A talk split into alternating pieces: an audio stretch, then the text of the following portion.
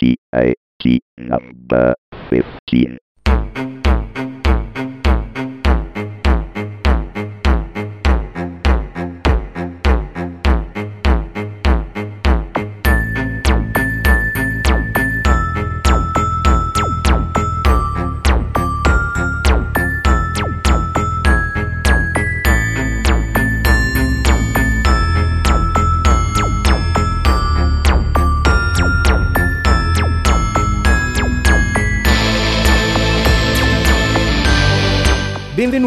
State ascoltando Tecnica Arcana, quindicesima puntata, l'ultima del 2006. Parleremo di tante cose, tanti argomenti, tante proposte, ma principalmente di gruppi di continuità, il grande paradosso dell'informatica moderna. Arriverà, e ormai sembra essere cosa certa, il telefono cellulare marchiato Apple. È possibile trarre da questo annuncio interessanti considerazioni sul mercato dei lettori MP3? Lo scopriremo. Non avete giocato abbastanza con i giochi open source dell'ultimo episodio? O forse nessuno di quei giochi era del genere che amate di più? Scopriamo un survival horror non open source ma gratuito che può riservare interessanti sorprese. Tutto questo e per una volta veramente molto altro fra pochi secondi su Tecnica Arcana Telegrafica numero 15.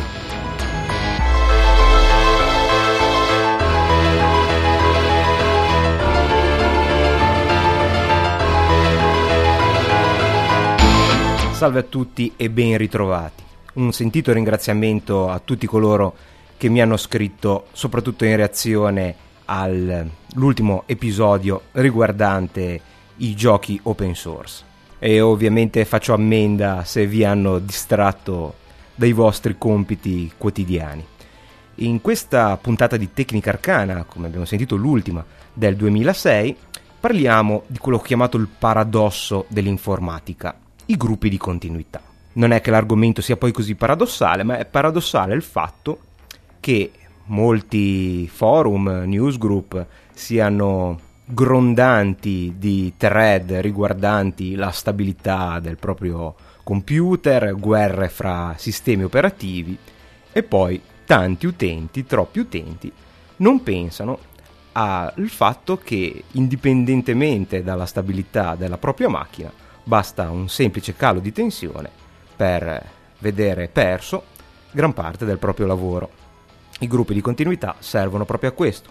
Sono dispositivi che si collegano fra la rete elettrica e il computer e servono a garantire continuità nell'alimentazione del computer stesso. Ci sono tanti problemi che possono provenire dalla rete elettrica, ad esempio sovratensioni, sottotensioni, in generale eh, un approvvigionamento di eh, corrente e tensione che non è quello di etichetta, i 220 volt che leggiamo su tutti gli apparecchi che colleghiamo alla presa di corrente. I gruppi di continuità servono proprio ad evitare questi problemi. In più forniscono energia per un determinato periodo di tempo nel caso di blackout che purtroppo sappiamo sono sempre più frequenti ed è probabile che lo saranno sempre di più.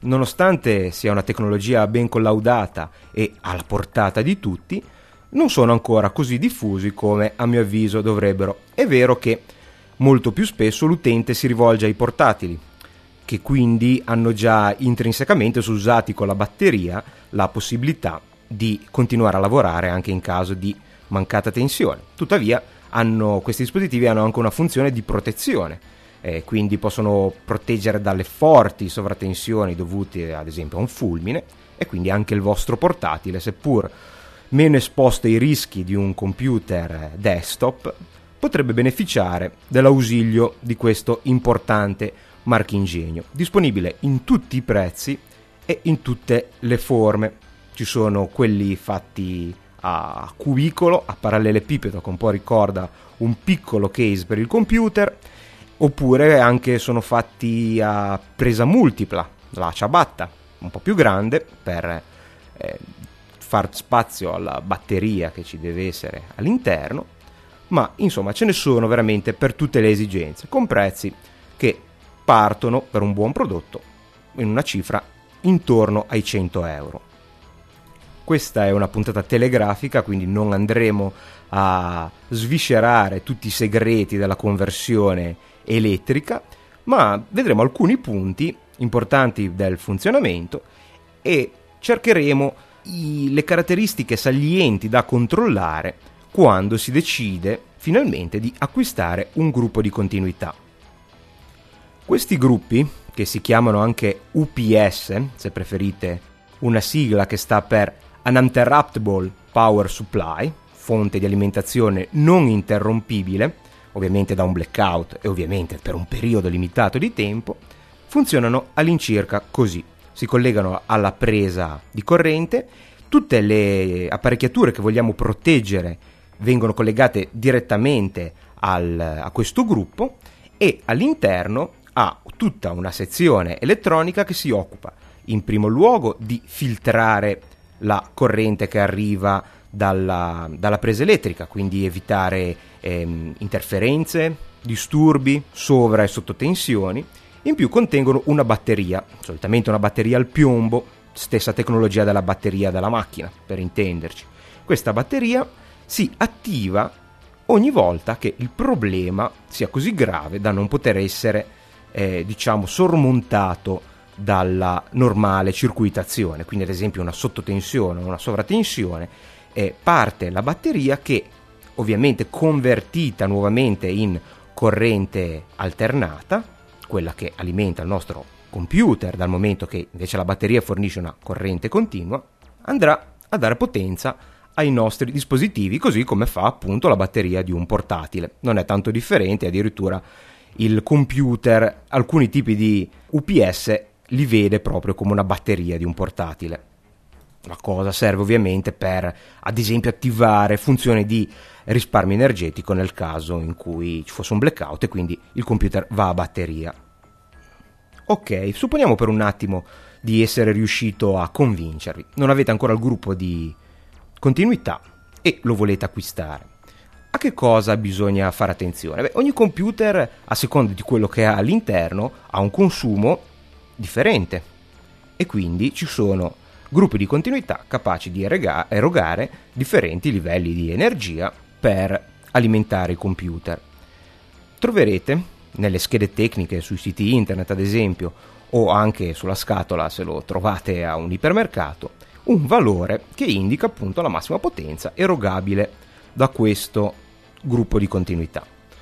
Questa potenza è espressa solitamente in una unità di misura abbastanza strana che difficilmente se non siete dentro l'argomento dal punto di vista professionale o per motivi di studio avrete mai visto. VA che diavolo di unità di misura è? No, non è un'unità di misura a sé stante, sono volt ampere che potrebbe fare venire in mente eh, che è la stessa dimensione di un watt, anche il watt sono una corrente per una tensione. Abbiamo quindi due eh, fattori di potenza, uno è la potenza apparente che è misurata in volt ampere e l'altro è la potenza reale misurata in watt. Per carichi estremamente semplici, i cosiddetti carichi resistivi, che sono poi alla fine non so, una lampadina, eh, una resistenza elettrica all'interno di una stufetta, questi due valori sono uguali, però diciamo la potenza apparente considera eh, alcune interazioni fisiche che in realtà avvengono nei componenti reattivi che sono condensatori e induttori, cioè degli avvolgimenti, delle bobine. E, e, quindi succede che per i carichi complessi, come è un computer, la potenza apparente in volt ampere è maggiore della potenza reale in watt. Perché gli UPS siano tutti espressi in eh, volt ampere, francamente non ve lo so dire. Considerando che alla fine poi sul manuale ad esempio trovate quasi sempre entrambe le indicazioni, vuol dire che comunque si fa un assunto sul carico presente sul eh, in coda all'UPS, quindi si fa un'ipotesi su cosa ci si attacca a questo UPS e quindi alla fine i due valori sono dal punto di vista informativo quasi coincidenti. E ho la forte sospetto, ma prendetela solo come una malignità gratuita, non è avvallata da nessuna ehm, precisa prova, è un, anche un po' un campo, insomma, un po' di confine per me e ehm, che questa situazione sia un po' simile a quelle casse che si trovano, casse acustiche che si trovano nei supermercati da 20 euro e che promettono eh, 1500 watt ad esempio. Eh, insomma, eh, praticamente hanno messo il numero più grande che, che potevano tirar fuori senza dire delle cose false, bello grande scritto sulla confezione. In effetti per sapere la potenza che vi serve è proprio meglio cercare quella erogabile in watt, perché sarà più facile poi misurarla quando dovrete stabilire qual è il consumo del vostro calcolatore. Come si fa a calcolare il consumo di un calcolatore? Beh, può essere una cosa abbastanza difficile. Per i componenti standard, come so, il monitor ad esempio, o un hard disk esterno, in alcuni casi anche le schede video, il processore è facile rintracciare la potenza consumata. Per altri, ad esempio una scheda madre, potrebbe essere un pochino più complicato, bisognerebbe fare la somma di, queste, di tutte queste potenze e insomma si avrebbe un'approssimazione del consumo. In realtà c'è un metodo un po' più semplice, acquistare un piccolissimo scatolotto che ancora una volta si frappone fra la presa di corrente e tutta la roba che volete misurare, attaccate una ciabatta a questo scatolotto e, e vi indicherà con, su un display la potenza istantanea che sta consumando il vostro computer. Se volete mettervi nel caso peggiore, lo fate lavorare un po', non so, fate partire un demo di un videogioco o codificate un MP3. E in questo caso avrete una buona approssimazione del consumo del vostro computer. Non pensate di dover acquistare eh, chissà quale dispositivo tecnologico. Il mio l'ho acquistato in un hard discount tedesco a 7-8 euro. Ok, non sarà il massimo della precisione, ma è una buona approssimazione. Fate senz'altro prima che perdere giorni a cercare sui vari manuali il consumo del, del vostro PC componente per componente. Una volta che sapete quanto consuma realmente la vostra macchina, potete decidere qual è la potenza erogabile del, dal vostro UPS per essere tranquilli. Per carità, questa procedura non è obbligatoria, è quello che ho fatto io ed è abbastanza precisa, si può andare diciamo all'incirca occhio, chiedere consiglio al negoziante eh, oppure sui siti dei produttori spesso c'è un, un'applicazione che se gli date all'incirca eh, le caratteristiche del vostro computer vi suggerisce una potenza adeguata allo stesso. Una regola così manuale molto semplice data dall'esperienza è che se ad esempio il vostro computer consuma 200 watt e il vostro UPS ne può fornire 400, dipende chiaramente da un sacco di fattori, ma dovrebbe garantirvi un'autonomia completamente priva di tensione al, diciamo, sulla presa di 15 minuti, 20 minuti a seconda dell'UPS, che diciamo è un valore più che sufficiente, anche perché solitamente in mancanza di compiti critici, insomma non siete un ospedale o una banca, il compito dell'UPS è quello di permettervi di eh, salvare il vostro lavoro, chiudere il computer e attendere che torni la, la tensione nella presa. Un errore da non fare è quello di pensare che la potenza di etichetta dell'alimentatore sia coincidente con il consumo del vostro computer. Questo è, eh, non, è, non, è, vero perché quella è la potenza massima erogabile, è sempre meglio averne un po' di più di quella che serve per eventuali situazioni di carico massimo non previste e quindi un alimentatore di quelli mostruosi che vendono adesso da 800 watt collegato a un computer normale senza 3-4 schede video non consumerà 800 watt ma consumerà la, la potenza che, che, gli serve e quindi le, il valore di etichetta non corrisponde alla potenza consumata sarebbe anche dal punto di vista intuitivo abbastanza paradossale. Se il, un computer che fino a pochi giorni prima consumava, non so, aveva un alimentatore da 250 watt, lo cambiate, non riuscite più a trovarlo, da 250 l'ho comprato ad esempio da 400, ovviamente il consumo dei componenti non cambia, quindi se veramente assorbisse questi watt in più dovrebbero eh, dissiparsi in calore, quindi avrete oltre al computer anche una stufetta elettrica.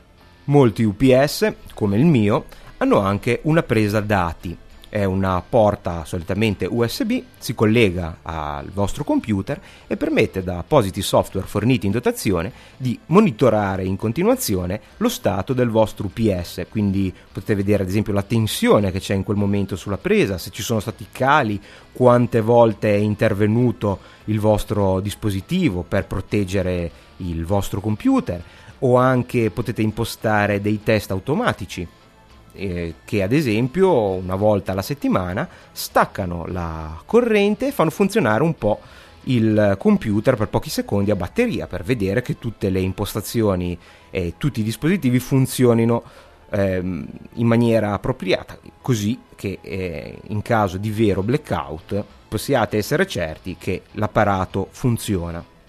Un'altra funzione attuabile dagli UPS che hanno la porta dati molto interessante, soprattutto se lasciate il computer acceso per lunghi periodi di tempo senza lavorarci sopra, è quella del, ehm, dello spegnimento automatico. Potete stabilire un, dei, dei criteri secondo i quali il computer in caso di blackout si spegne da solo. Ad esempio potete stabilire che quando la batteria è consumata al 50% tutte le applicazioni si chiudano e eh, il computer si, si fermi, si spenga in modo da attendere poi il ripristino del collegamento elettrico. Consiglio fortemente questa funzione anche perché molto spesso mh, mm, non è esattamente così, però i gruppi di continuità che hanno la porta dati solitamente sono anche di un livello leggermente superiore e quindi si presume che siano un buon prodotto, anche se, ripeto, non, ci sono anche ottimi gruppi di continuità che non hanno questa funzione. Se non vi fidate a lasciare il vostro computer eh, diciamo in balia di un UPS non testato potete provare a grandi linee almeno per avere un'idea del funzionamento generale attaccando una piccola abajur eh, o comunque una lampadina a basso wattaggio e provare a staccare l'UPS dalla, dalla, rete e vedere se la lampadina rimane accesa. Attenzione, attenzione a non utilizzare strumenti con alto assorbimento di corrente niente stufette, niente forni a microonde, niente hi-fi dalla potenza elevatissima. Insomma, ci vuole un po' di attenzione. Non lo dico così per caso, eh. ho trovato qualcuno che ha attaccato, mi sembra, una stufetta e ha bruciato l'UPS e meno ridicolo, ma anche niente stampanti. O meglio, le stampanti, soprattutto quelle a laser, vanno inserite in una presa che solitamente c'è sempre, che è filtrata ma non ha il backup, diciamo, sulla batteria, perché possono eh, generare dei picchi di richiesta di potenza che possono danneggiare l'UPS. Comunque sono tutte cose queste scritte sul manuale. E quindi insomma ci vuole un po' d'attenzione e un po' di buon senso una nota di colore parlando di hi-fi, esistono dei gruppi di continuità esclusivamente e elaborati per gli hi-fi. In, nel caso dell'hi-fi la cosa è un pochino differente, non è tanto importante ovviamente la, la continuità della riproduzione musicale, senz'altro più importante la protezione dagli sbalzi di corrente perché sono apparecchiature incredibilmente costose ma eh, in realtà viene utilizzato proprio per eh, fornire all'amplificatore una tensione, una corrente di perfetta qualità. Abbiamo parlato dell'impossibilità di giudicare un, un amplificatore hi-fi a prescindere dal, dalla sezione di alimentazione quando parlavamo del piccolo T-amp eh, pensate che gli audiofili di livello extraterrestre eh, pensano anche ad avere un gruppo di continuità appositamente realizzato allo scopo per essere certi che non solo la sessione di alimentazione all'interno del loro dispositivo amplificatore sia di ottima qualità, ma che anche la corrente e la tensione che ci entrano sia perfetta, cosa che non è garantita dalla, d- dalla fornitura elettrica casalinga. Ecco, un solo avviso, è, è diventato obbligatorio in Europa l'utilizzo di un dispositivo che si chiama PFC. Detto in due parole, serve a, in qualche modo a rendere più efficienti gli alimentatori elettrici. Ci sono di due tipi, PFC attivo o passivo. Il PFC eh, passivo sembra non avere particolari problemi. I PFC attivi invece sono particolarmente sensibili alla qualità del, della tensione che hanno in ingresso, quindi della tensione proveniente dalla rete o dal gruppo di continuità. I gruppi di continuità non sono tutti uguali, ma si differenziano per la qualità dell'onda che riescono a generare. Noi sappiamo che la nostra tensione dovrebbe essere una perfetta sinusoide, no? la funzione del seno. Vi metto un link se non avete familiarità, perché ho l'impressione che se cercate seno su Google non vi viene quello che sto intendendo io. E mm, questa funzione non è semplicissima da ottenere e quindi eh, i gruppi di continuità anche di qualità, perché ad esempio il mio è un, un, di una marca famosa, insomma quasi sinonimo di, di, UPS, però è un modello relativamente economico, insomma poco più di 100 euro, e non ha un'onda sinusoidale perfetta in uscita. Eh, può esserci addirittura un'onda quadra, proprio una scala eh, molto grezza, oppure una approssimazione dell'onda quadra come ha il mio, eh, ovvero una forma d'onda che ricalca un po' l'andamento della sinusoide, ma in realtà va tutta a scalini. E poi ci può essere la sinusoide perfetta per i gruppi di continuità più costosi. Ecco, se avete un alimentatore molto moderno e di alto livello, magari se siete modder o comunque avete un, um, un computer tutto con eh, elementi di alta qualità, verificate prima di acquistare il uh, gruppo di continuità che questo alimentatore eh, non sia di tipo PFC attivo. Nel caso in cui invece vi troviate proprio con un alimentatore di questo tipo, non è una cosa um, automatica, ma potreste avere problemi, quindi è meglio rivolgersi ad un eh, gruppo di continuità che garantisca una forma d'onda sinusoidale perfetta e non approssimata, perché i danni possono essere anche proprio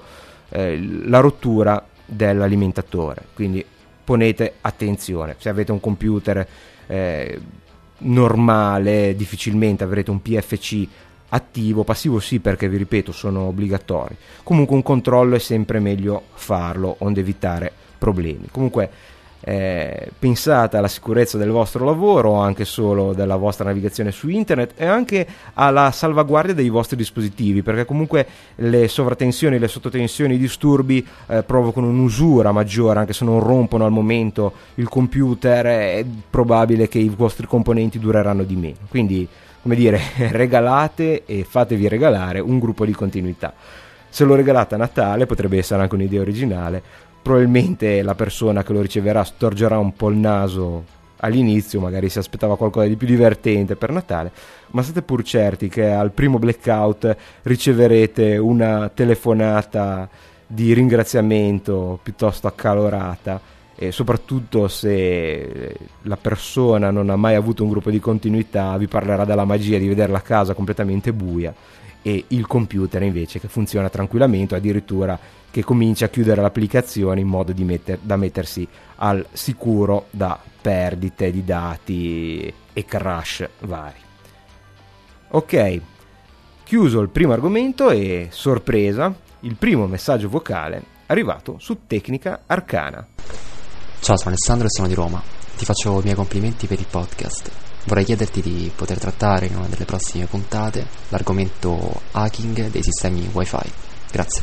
Grazie a te, coraggioso ascoltatore che hai inaugurato il servizio MyCingo per lasciare un messaggio vocale. Grazie dei complimenti. Beh, eh, il wifi è un argomento che mi viene richiesto spesso, e però non arriverà immediatamente su Tecnica Arcana, per il semplice motivo che è una di quelle cose che preferirei parlarne per eh, esperienza personale. Io non ho ancora un sistema wifi, al momento eh, dal mio punto di vista mi manca la killer application per installarlo, me ne sto ancora relativamente bene con i cavi e tuttavia la cosa cambierà, cambierà prestissimo perché eh, le console beh, non è esattamente un punto di forza per me, però eh, anche il lettore MP3 prima o poi sarà indispensabile eh, passare a una connessione senza fili, magari per un bel media center eh, open eh, da installare sotto il televisore e quindi ovviamente quando ce l'avrò in casa sarà un argomento che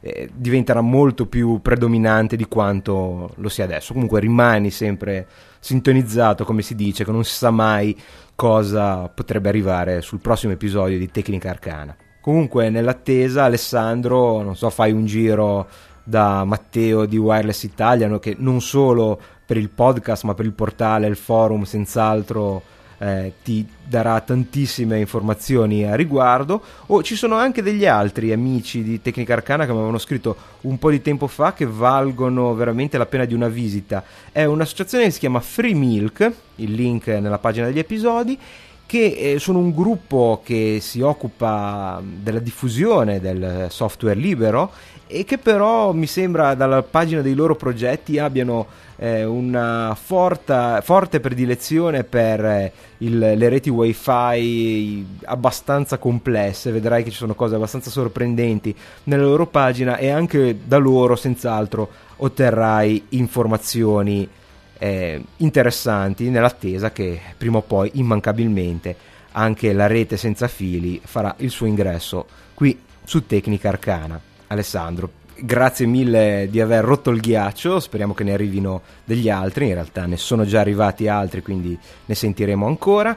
Già che siamo in fase di ringraziamento, un grandissimo ringraziamento a Frankie, un gio- giovane ascoltatore di Tecnica Arcana che mi scrisse circa due mesi fa dicendo di essere un traduttore del portale NetVibes e che stava cercando di inserire nella directory dei feed di, sottoscrivibili da NetVibes, anche Tecnica Arcana, è stato un duro lavoro per il quale mi ha sempre tenuto aggiornato. Finalmente Frankie ce l'ha fatta, quindi Tecnica Arcana insieme ad altri podcast italiani è direttamente eh, sottoscrivibile da NetVibes con un semplice clic sulla directory. Grazie Frankie.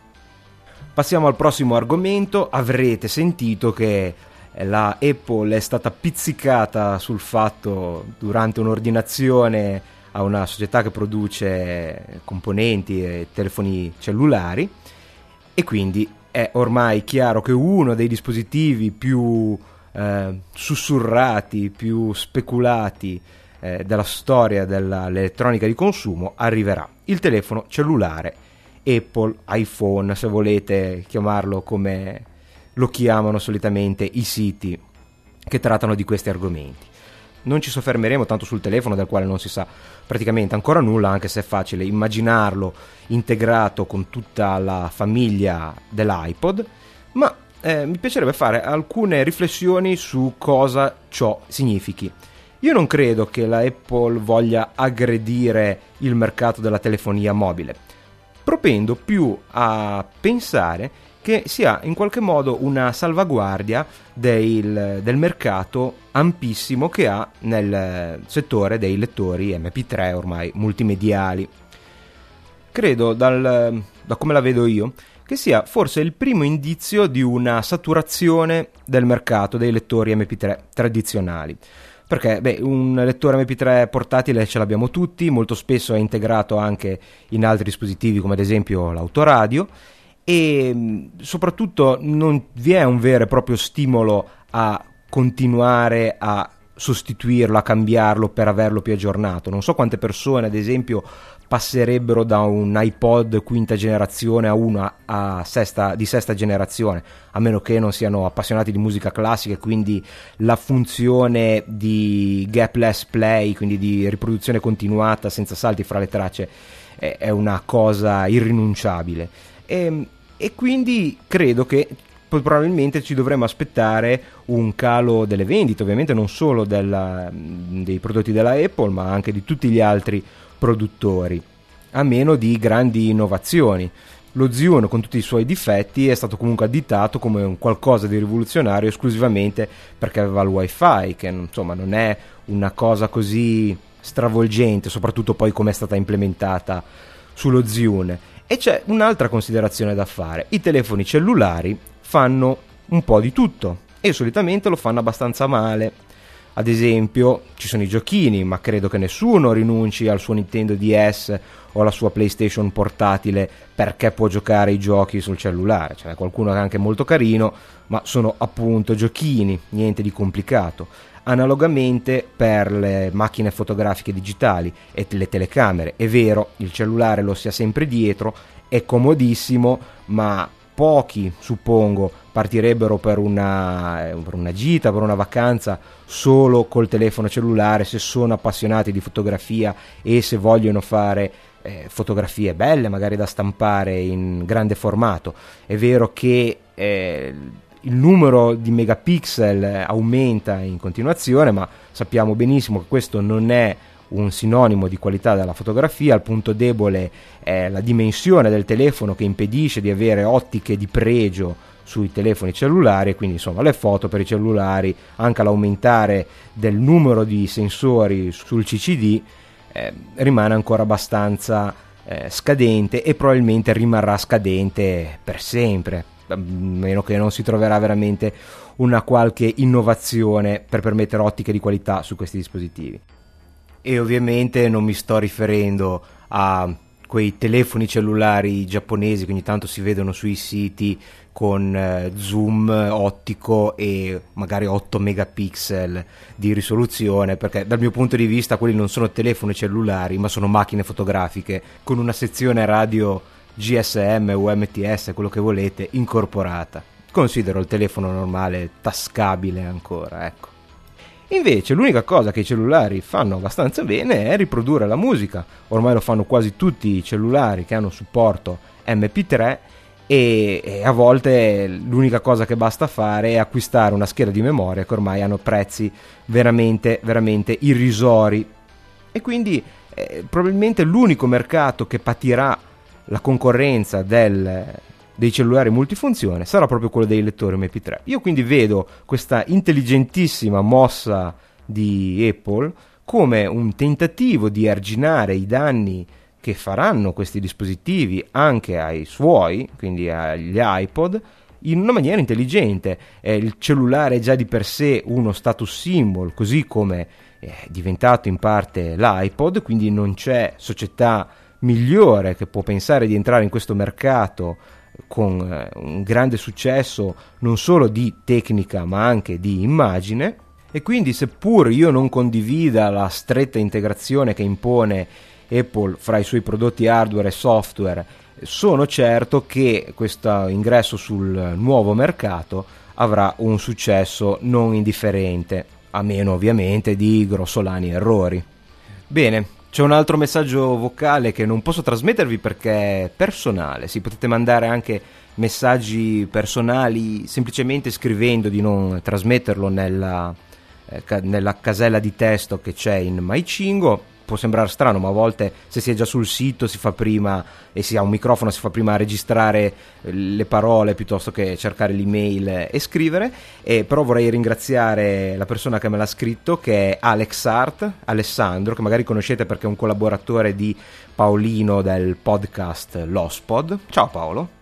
Alex Art mi ha autorizzato a raccontarvi il suo approccio recente con Tecnica Arcana perché è abbastanza straordinario, diciamo. Eh, doveva fare un lunghissimo viaggio, 10 ore circa in tutto, eh, si è messo un po' di MP3, di podcast che non aveva mai ascoltato sul sull'iPod da ascoltare in macchina e insomma il primo era Tecnica Arcana eh, lui si definisce un vecchio geek e oltretutto anche amante di metal strumentale quindi appena sentito Reflection che è la sigla degli episodi mensili gli è piaciuto molto insomma è finita con 11 ore di tecnica arcana continuati lo ringrazio molto è un'esperienza che non mi sento di consigliare a nessuno ho anche qualche dubbio che possa influire su eventuali test del palloncino, comunque eh, una cosa da non, eh, da non, sperimentare. Comunque grazie mille, scherzo a parte, mi ha fatto molto piacere e spero che i prossimi episodi ti soddisfino come i precedenti. E vi lascio nelle note anche il suo sito perché Alex Art, come si intuisce dal nome, è anche un artista digitale. Ci sono alcune opere che meritano veramente. Ne approfitto per segnalarvi anche un bel blog aperto di recente da un ascoltatore di Tecnica Arcana di vecchia data e si chiama La pillola del geek, penso che questo possa spiegare i temi della, di questo blog, è un blog veramente molto bello, di quelli con pochi post ma molto approfonditi, c'è un un post che al momento è l'ultimo sulle valvole, le valvole termoioniche, insomma, quelle che eh, sono state sostituite dai transistor, ma ancora vengono utilizzati in, eh, in tanti campi come l'hi-fi, l'amplificazione di qualità. E insomma, un blog che quando esce un post nuovo io mi stampo e mi leggo con comodo. Eh, fa molto 1.0 in questo periodo, non sarà molto di moda, anzi quasi uno 0.5 beta, però ogni tanto quando c'è qualcosa di lungo da leggere preferisco leggerlo così. Quindi un saluto a Vincenzo, che è l'autore di questo blog, nonché collega di lavoro di Valerio di Notizie Digitali, che saluto anche lui. Ovviamente tutti i link di riferimento, quindi anche alla pillola del geek lo trovate sulla pagina degli episodi di Tecnica Arcana. Eh, Vincenzo mi aveva scritto proclamandosi con mio grande piacere un amante dei survival horror, addirittura acquirente di GameCube esclusivamente per giocare a Resident Evil e lo scoprirete presto perché ha anche un bel post su come utilizzare Linux su GameCube, che non è una cosa molto semplice perché non ha i, la possibilità di leggere i, CD, i, DVD standard, perché ha i DVD un po' più piccoli, e mi diceva se potevo parlare un po' di um, survival horror. Beh, eh, non vorrei togliermi troppi elementi per la prossima puntata di di Halloween dell'anno prossimo. È vero che c'è ancora tanto tempo, però abbiamo parlato di recente, di, di videogiochi e mancavano proprio un po' le avventure e i survival horror. Non è un gioco open source, e però c'è in forma gratuita un gioco che si chiama Penumbra. In realtà è un tech demo abbastanza avanzato come livello di, di, di rifinitura, anche se purtroppo vi devo questa volta mh, dare le mie impressioni basandomi solo su un video perché è piuttosto schizzinoso con eh, le schede grafiche, quindi non sono riuscito a farlo girare. Ed è un tech demo su questo survival horror molto particolare, visto in prima persona quindi come un first person shooter che si può scaricare gratuitamente dal sito del produttore che vi metto ovviamente nella pagina dei link sembra molto interessante perché il suo punto di forza è un motore eh, grafico con eh, diciamo una gestione della fisica che dai video sembra veramente molto avanzata, diciamo a livello almeno di Half-Life 2. E quindi può essere una cosa interessante perché questo tech demo si può eh, scaricare gratuitamente e si può giocare se ce la fate. Io non ce l'ho fatta.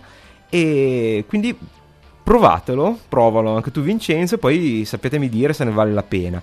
Eh, il gioco deve essere comunque abbastanza, non lunghissimo come un gioco completo, ma insomma ci deve essere un po' di carne da mettere sul fuoco. E il produttore è piccolino, insomma sembra una cosa abbastanza artigianale, ma la grafica è veramente impressionante, soprattutto ripeto per la gestione della fisica e quindi l'interazione dei vari oggetti che sembra fatta molto bene. Magari vi metto eh, i filmati sul blog, di, sul mio blog, così magari ci date un'occhiata prima di scaricarlo. Questo gioco uscirà poi in versione eh, retail, quindi che si potrà acquistare a prezzo di budget, però 19 euro. E in, purtroppo in episodi, quindi saranno, sarà una trilogia. Potete provare a darci un'occhiata e magari fatemi sapere come, come vi sembra. Passiamo a un altro messaggio vocale, questa volta ce n'è veramente tantissimi e quindi non indugiamo oltre. Il prossimo è... Ciao Carlo, Andrea, il Nissardo.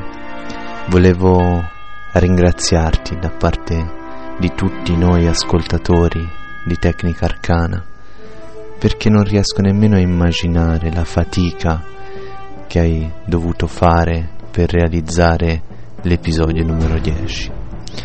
Con questo episodio hai dimostrato a tutti cosa vuol dire sacrificarsi per il diritto di informazione nei confronti dei tuoi ascoltatori.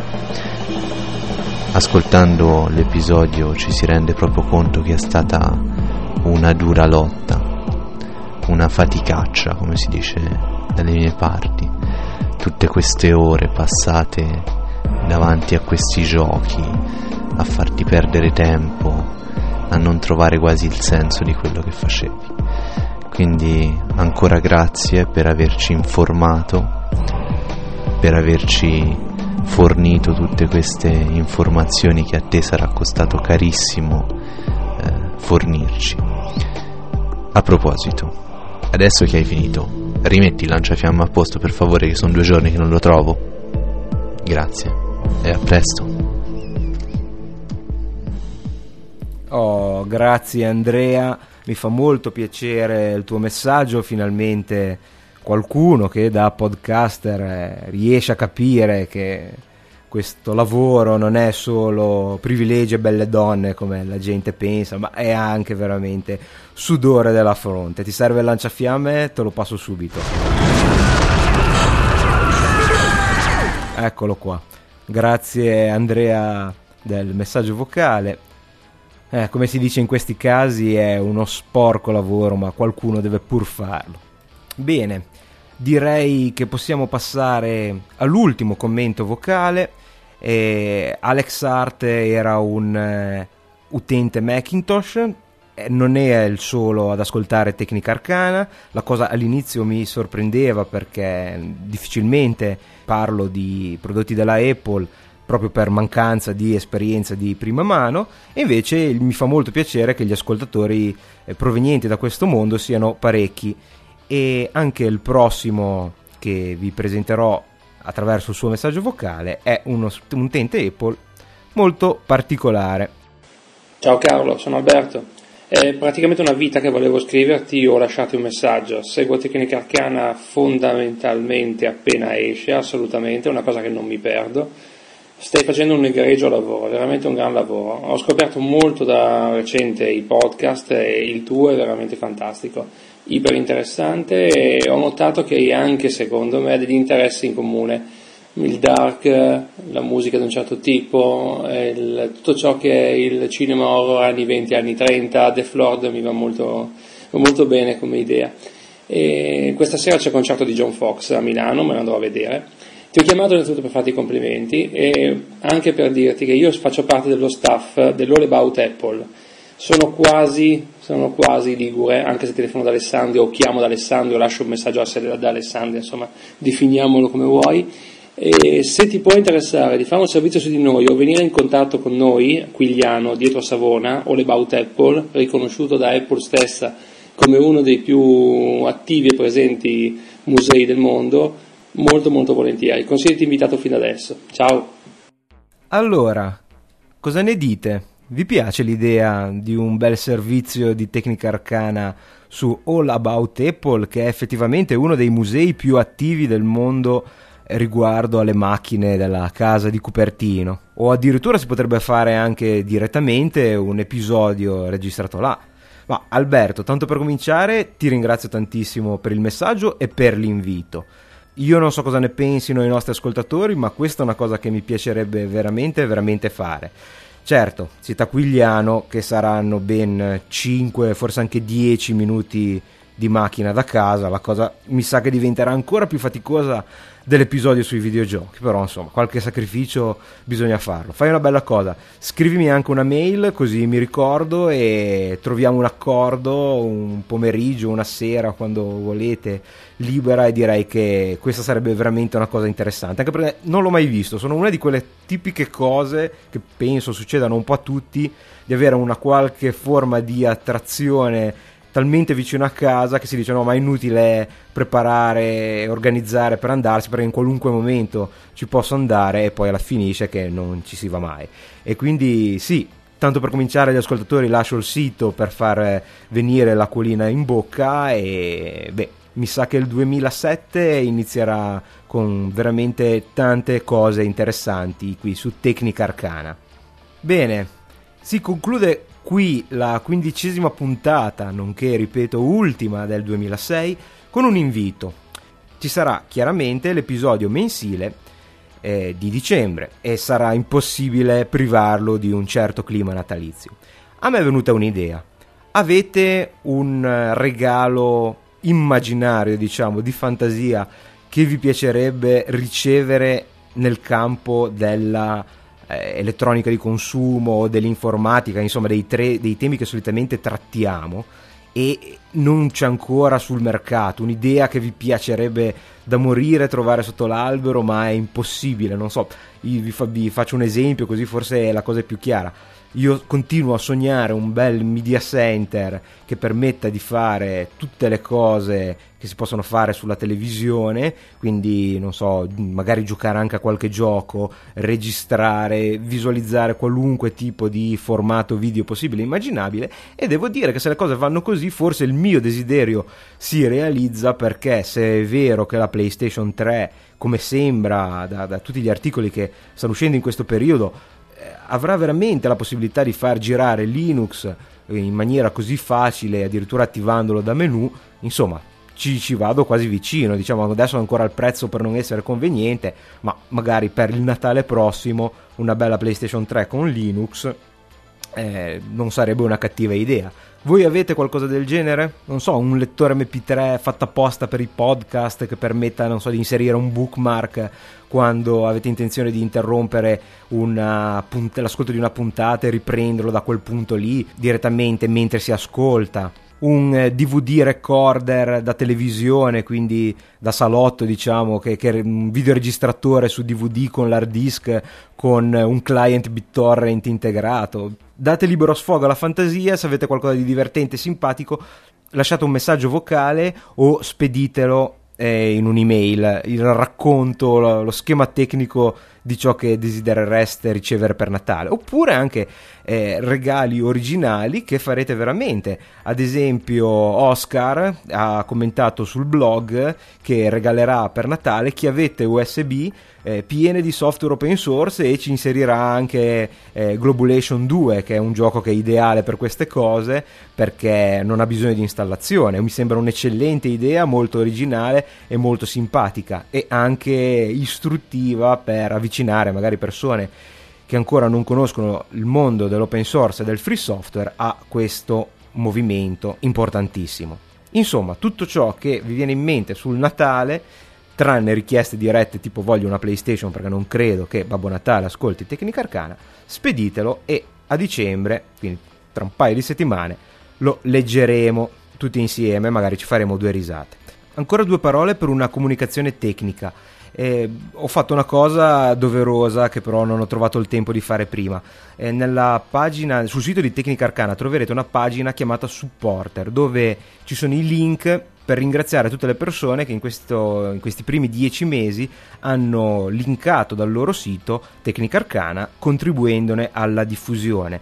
L'ho fatto usando Google, Tecnorati, le statistiche del sito, mi fossi dimenticato di qualcuno o qualcuno si volesse aggiungere, ci sono le istruzioni nella pagina stessa. Un ringraziamento alle persone che fino adesso ho trovato, che sono Valerio di Notizie Digitali, Felicemente, Rockcast Italia e il mitico Doc, Tecnoetica, Skyblog One, Wireless Italia, Lord Kane Palace, Microsmeta, Alfa Gamma, McQueen, Nanello.com, PB Everyday Show, Vetrina Italia, Camelot Chronicast, Il Nissardo, Ugin Ogmunin, i due corvi del dio Dino, che è il blog di Oscar citato pochi secondi fa, La pillola del geek, La tartaruga tecnologica, Salug e Sleeping. Grazie a tutti, grazie a tutti gli ascoltatori e anche a chi si vorrà aggiungere in futuro.